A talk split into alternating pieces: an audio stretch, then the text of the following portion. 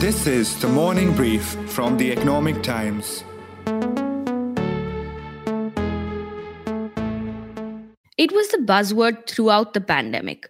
No, not dolo, but rather the sector that everyone believed would change the way India learns. And our mommies and daddies, so let our children fall in love with learning. Top educators se seekhne ka an Academy देता है life classes by India's top educators for over 30 exams. Unacademy. Let's crack it. Upgrade से अपने career के दरवाजे खोलो Schools were shut, and overnight, children were forced to transition to an online mode of learning. But it wasn't just children. Even people like me, who suddenly had more time on their hands and no auto drivers to argue with, took up different online courses. I, for one, learned script writing. But with work from office resuming, I've not had the time to sign up for another course. I'm sure you must be grappling with the same issues. Schools have also reopened, schedules have become packed, and registrations for online classes have crumbled. This explains why edtech titans, who were the darlings of the venture capitalists, are reporting abysmal financial numbers, some even declaring bankruptcy, sacking staff, or even forcing teachers to double up as sales agents. From misgovernance to audit lapses, from failed M&As to unhappy parents, EdTech is the sector in focus, but for all the wrong reasons. So, we at ET are also asking if the EdTech bubble has burst, and more importantly, where do these companies go from here? We get you the buzz from the ground, whether Byju can still raise at a higher valuation or at a lower valuation, and that will have a cascading effect for other edtech companies. There will be more shutdowns, and then there will be a lot of hmm. scaling down. and a view from an avid edtech investor. At a fundamental level, as I mentioned, that this was too much of capital. Everyone wanted to look at high growth. And remember, end of the day, education is a very patience business. It's Thursday, September 22nd. I'm your host, Dia Rekhi, and you are listening to EdTech Funding to Failing. It's not adding up on the morning brief. Let's start from chapter 1 and then figure how a lot of these edtech firms got to chapter 11. I'm joined by my colleagues at ET, Digbijay Mishra and Tarush Bhalla, who in many ways are the go to people when it comes to all things startups and more specifically, edtech startups. They've been tracking the space with a hawk's eye, and I'm here to pick their brains a little and find out all that's happening. Thank you, Digbijay and Tarush. I just want to start off by first asking you, Digbijay, what's the industry buzz like? I mean, is there fear? Is this whole the bubble is bursting sentiment looming large? Or do you just see that it's now a new reality of realistic business models kicking in? Hi, Dia. Thank you for having us. I think globally, as well as in India, what's happening with startups, not just edtech startups, especially in the late stage startups, there are corrections happening in how business models are evaluated. What are the priorities for investors as well as companies? All of that has changed. And what you're seeing is the pressing demand and the pressure Byju faced over the last two, three months, especially, is an outcome of that. So, yeah, I would say it's a combination of things that kind of led to it. Right. But you know, Digbijay, when we're talking about the concerns at the moment, if I had to ask Yeah. you what the three main concerns are, is it high valuations? Is it people going back to, you know, school or getting back to work? Or what are the big concerns at the moment when it comes to edtech? I think still there is a lot of demand for online education. In terms of valuation, I think the jury is still out, but I think even if you compare FY21 or the unaudited FY22 numbers, Byju's valuation is still pretty high. Now, what will happen to Byju's valuation, we'll only know once it closes its next round of funding, which also has been in the works for some time. But I think this audited results was a major hurdle in, in, in that whole journey. Now, how investors view the FY21 results and the unaudited FY22 results and the projections for FY23, a mix of these factors will give us a sense of what that new round could possibly be at. And I think that will be a major development on whether Byju can still raise at a higher valuation or at a lower valuation. And that will have a cascading effect for other edtech companies as well. What about that 800 million funding round that was announced in March? Has that finally closed for Byju's? In a way, yes, the round has closed, but at least it's 300 million less than what was announced. Uh, as two of the investors' money was due for a while, and based on our understanding, that money is not going to come. And the conversations that Byju's is currently has had with multiple investors is for a new round. Now, whether that closes or at what price it closes, I think that will be more interesting to uh, see. Because after all this, I, I mean, Byju Ravindran, the founder, told us in an interview that investors do not care about FY21 numbers and they are only keen to know about FY22 and FY23 numbers. But yeah, I think I think it still will be uh, very crucial to see that if this round at all happens, at what price is it happening? And that will have an effect not only on edtech startup but other late stage startups as well. Tarush, you've been covering these companies very closely, and I remember reading all the stories that you had written about layoffs and so on. Could you give our listeners a sense of whether you believe that this is just a matter of, you know, a survival of the fittest in a sense? Sure. Thanks for having me there. So I think that clearly that the carnage is on for Indian edtech uh, in a big way. One is that this is a period of slowdown for the Indian startup ecosystem. So it's not mm. just edtech that's laying off, but there are a lot of other companies, including you know larger unicorns, which are you know looking at layoffs to kind of correct costs or uh, you know to kind of increase their runway. This is a bearish market and not the correct market to kind of uh, raise funds. Uh, having said that, coming to edtech, obviously, you know, FY20 and FY21 was a dream run for most of the edtechs in the country, right? But now I think the reality is far, far different. For instance, K 12 is not showing any growth uh, by an industry, especially on the online education side.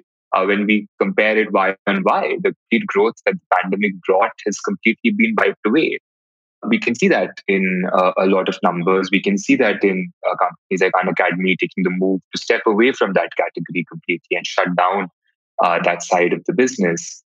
I think more than layoffs, I would see a lot of companies now uh, scaling down their ambitions. Some of the investors I was talking to were saying that this is not the bottom of it. There's going to be a lot more. Um, look at organic growth, especially when you know there is a fire to douse in your own house so i think that that's something that uh, will play out there will be more shutdowns and then tail downs and moving out so different categories playing out in the industry until uh, the flavors back towards edtech right you briefly mentioned about different categories, right?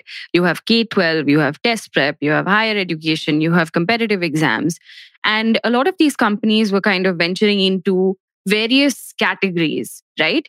And do you think that kind of came in the way and how do you see things going forward? Yes, there is, there has been different companies which have forayed into different categories. And now I think everybody's stepping on uh, each other's shoes a certain way, right? But as I said before, this will particularly be a test of how good are you in your core category the writing is out on the wall that it's going to be very difficult to scale another category while you're dabbling with profitability, uh, with increase in unit economics. Also, while there is an entire wave of you know growth of degrowth, rather, I would say, uh, you know, in the industry towards online education, it's going to be tough, and it's going to be very difficult for uh, companies to dabble multiple categories all at once. You actually brought me to my next question, which is for both of you, actually. And that's about acquisitions. We've seen so many companies in this space go on this acquisition spree almost. So, have they managed to integrate them well? Digbijay, you want to go first? So, there, the answer will be, be around the financial aspects of it. In terms of integration, we haven't seen major issues apart from one issue that I know that just like what Unacademy was facing about teachers. I think Hmm. Aakash has also seen that a bit. But uh, Right. that is again something outcome of what the market has seen because there's a lot of demand for good teachers. But there is a payment issue and all that stuff, but there is no integration issue as such because great learning Sure. uh, has been okay. Their biggest problem has been White Hat Junior, which continues to be so.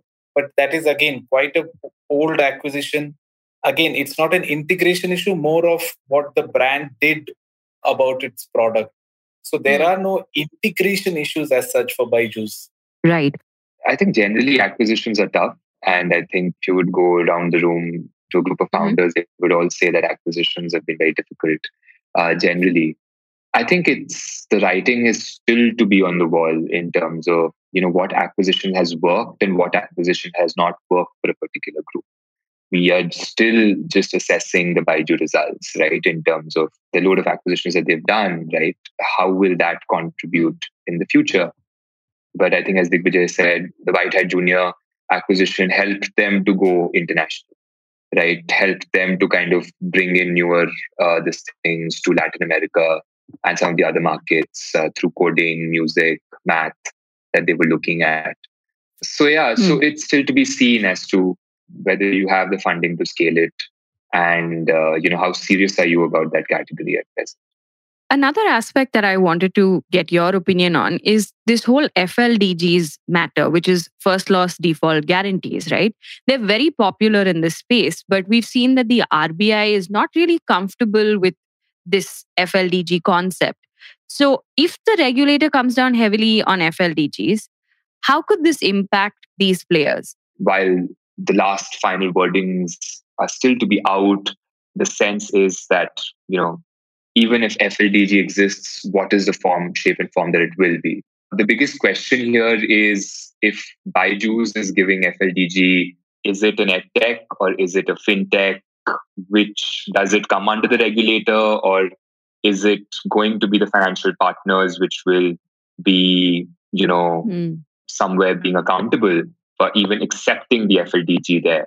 So this is a very gray area for Byju's, which it has to address. And I think that loans is a way to grow the business because it allows customers to buy more in the e-commerce world and also maybe avail more in the edtech world is what Byju's belief is rather. Yeah, I think there is one Yeah. really interesting figure about, I think it's more than 1100 crore or close to 1200 crore, which has not been added to FY21's financials in revenue because they were given on credit.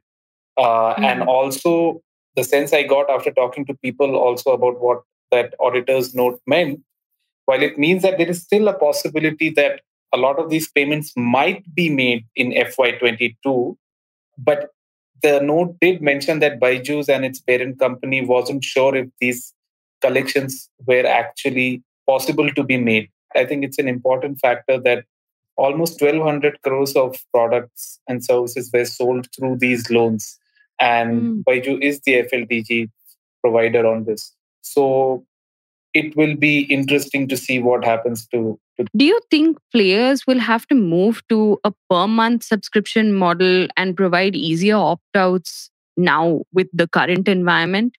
You know, with everything Tarush said about children going back to school, professionals getting back to office, and so on. Is that the way forward for EdTech?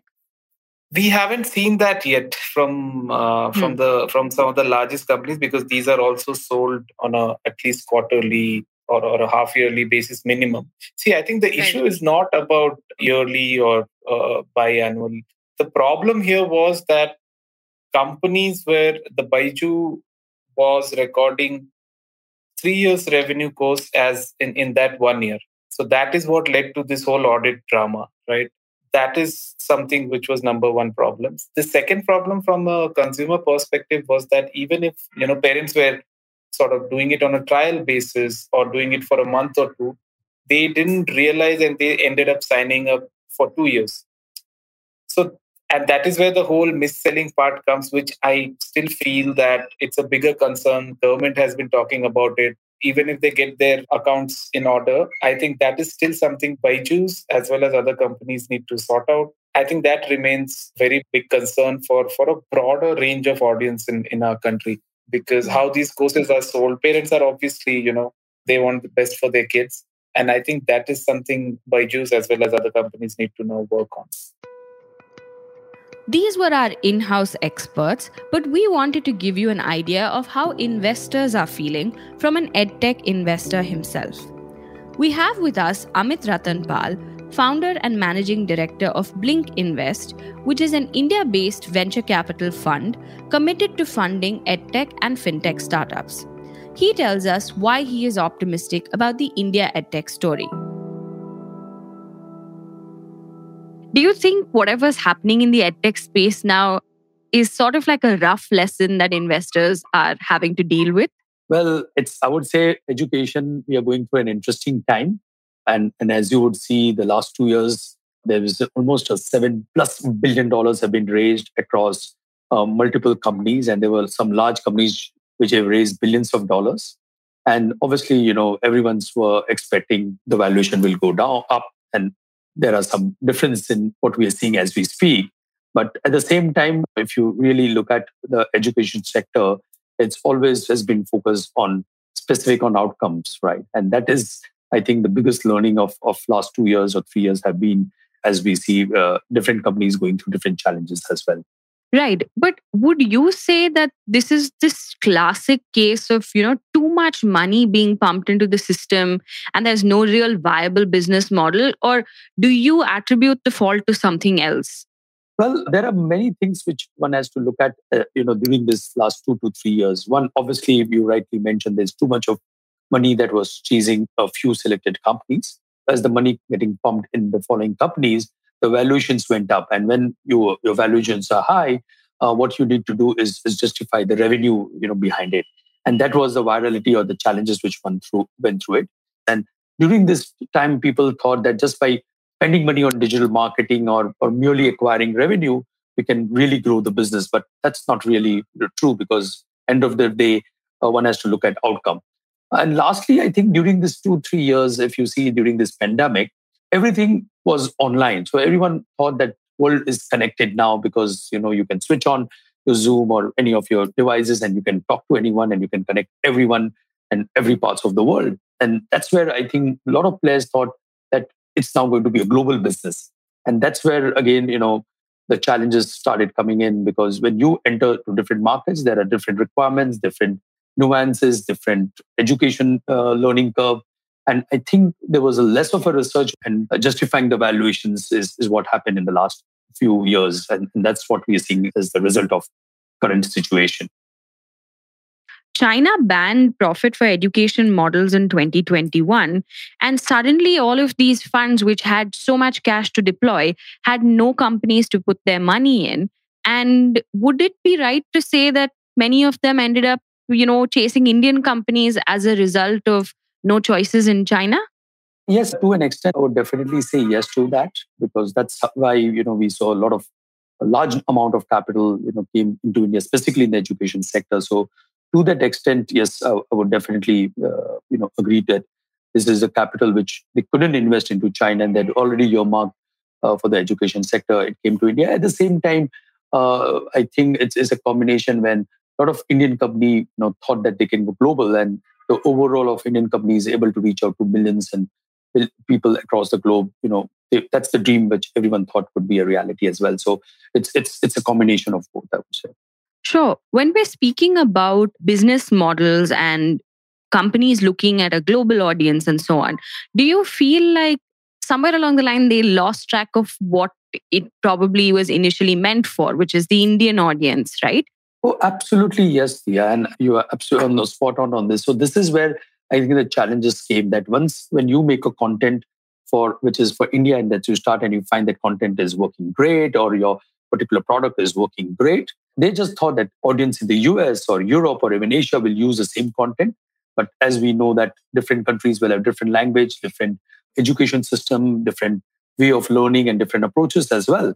And that I think fundamentally was been missed. So what happened during this two years, three years is that you know you enter in a market and what traditionally one would do is do a pilot test do a beta test saying that hey is this what the audience want is this what the expectation is is it meeting the requirement And because most of the companies were flush with funds, they thought that, you know, let us skip this two, three basic process of, of going into a different market and just jump and, and can we, you know, quickly garner the audience and, and revenue and all this. Unfortunately, that is something which didn't happen. Right. And you know, you're someone who's so involved in this space. Do you see this coming? Well, it's it's been very very interesting days and early days. As you know, we at BLinC Invest we invest into education and financial services. And right. in 2020, uh, when we were looking at the deals at that point of time, uh, you know, we thought that a company which is doing about a few crores of revenue should be ideally valued between, you know, let's say five to ten million dollars or maybe fifteen million dollars. And suddenly, in a few months' time, the things completely change. A company which is at seed stage were raising five to ten million dollar, and if you have got some traction, they were raising between fifteen to twenty million dollars. And and we really, you know, were a little surprised at that point of time. But we also thought, yes, you know, some of the businesses are fundamental businesses, and hopefully their valuation would be justified. But as we went along and, and we were the, right in the middle of the pandemic, that's the time we said, you know what, this is not what the reality is because no one spoke about outcome. No one spoke, spoke about customer first. No one spoke about why a customer is going to buy this. What is the need of it? Is it only going to be online? And some of the basic question we asked that what is going to be offline? What would happen if we go offline? A lot of things were unanswered. And and that's where we became jittery. And then we were very clear that this is not the future is or it's not sustainable. And if you really see from our fund perspective uh, we have not made any investment in the education sector in the last, I would say, 18 months. And, and but this is a good time for us to look at some real good companies with real outcomes as well. Right. More specifically, when we're speaking about Byju's, their way of calculating accounts has come under scrutiny, right? So when we speak about these companies, what do you think went wrong with, say, Byju's? Well, I think it's going to the basics uh, that a when you raise too much of money and and you have already been valued very high, and and you know what, uh, I would say that even the investors are equally to be part of this because when someone comes with a larger check and a higher valuation as a promoter, I would definitely say yes to it, right? And and that's what happened now. Obviously, when you are raising money and your valuations are you know high, then you need to justify the revenue. Would you say it's the same for Lido, or would those differences come in? I mean, was there a difference between the two? I think there are different business models. I think end of the day, the overarching is that uh, most of the companies during this particular phase uh, just focus on growth uh, by just spending on digital spending, and and uh, they just thought that by acquiring a customer and higher spending and going online is the only way about. At some point of time, they thought they will get the CAC down, but there was no clear direction on how to reduce the cost or there was no clear direction on the profitability of the company or, or how to is this particular business sustainable or not? So i think each companies went through their own challenges but at a fundamental level as i mentioned that this was too much of capital. Everyone wanted to look at high growth. And remember end of the day education is a very patience business. The gratification takes a while right? It takes about 12 months for our daughter or my son to move to a next class. So that's the patience which we have to you know look at it from that lens. It's not a daily outcome where we like we have some food and we say, okay, it is good or bad, right? When you talk about the players and what they will have to move towards as a model, do you think this whole per month subscription model is going to come into play and maybe easier opt outs as an option as well? Again, I, am differentiating between the finance and outcome, right? In general, Indians were ready to pay everything for a good quality education because they wanted their child to move at the next level. So I believe that ultimately it is not about the financing model, but ultimately what you'll have to focus is that are you providing the quality? Are you providing the promises? Are you providing the outcome which is required? And that, in my view, is, is important. Sure.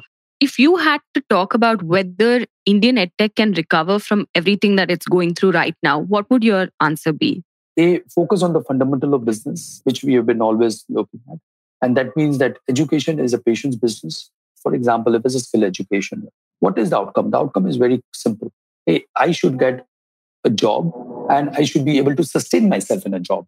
You may get an entry in the job just because you passed from an institution, but even sustainability in that institution is important. And that's where the quality of the outcome is important. If we talk about K 12, uh, you know, it is not only about scoring high marks in, in your grade 10, 12, or getting into the competitive examination.